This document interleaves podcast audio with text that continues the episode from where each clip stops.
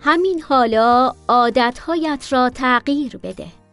نویسنده رابرت هنسلی با صدای مژگان رستگار پناه. کاری از گروه پانتئا.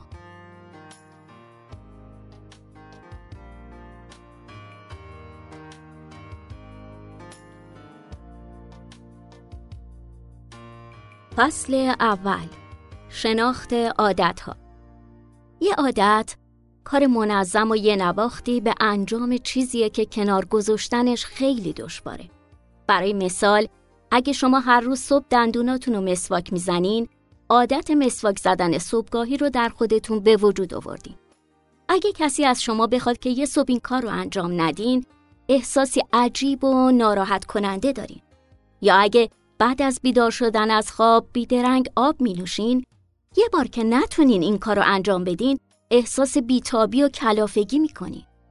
به همین نسبت اگه سیگار کشیدن عادت شماست رهایی از اون حتی وقتی می‌دونیم برای سلامتیتون مزره سخته.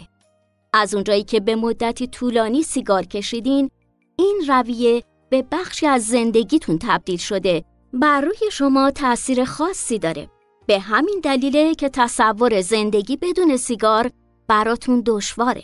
خواه عادتاتون خوب باشه خواه بعد رهایی از اونا سخته چون وقتی عادتی رو در خودتون به وجود آوردین و رشدش دادین بخشی از زندگی شما میشه. همونطور که عادتهای خوب تأثیر مثبتی به شما دارن، عادتهای بد هم تأثیر منفی روی زندگیتون دارن. به همین دلیله که باید در زندگی فضای بیشتری رو به عادتهای خوب اختصاص بدیم.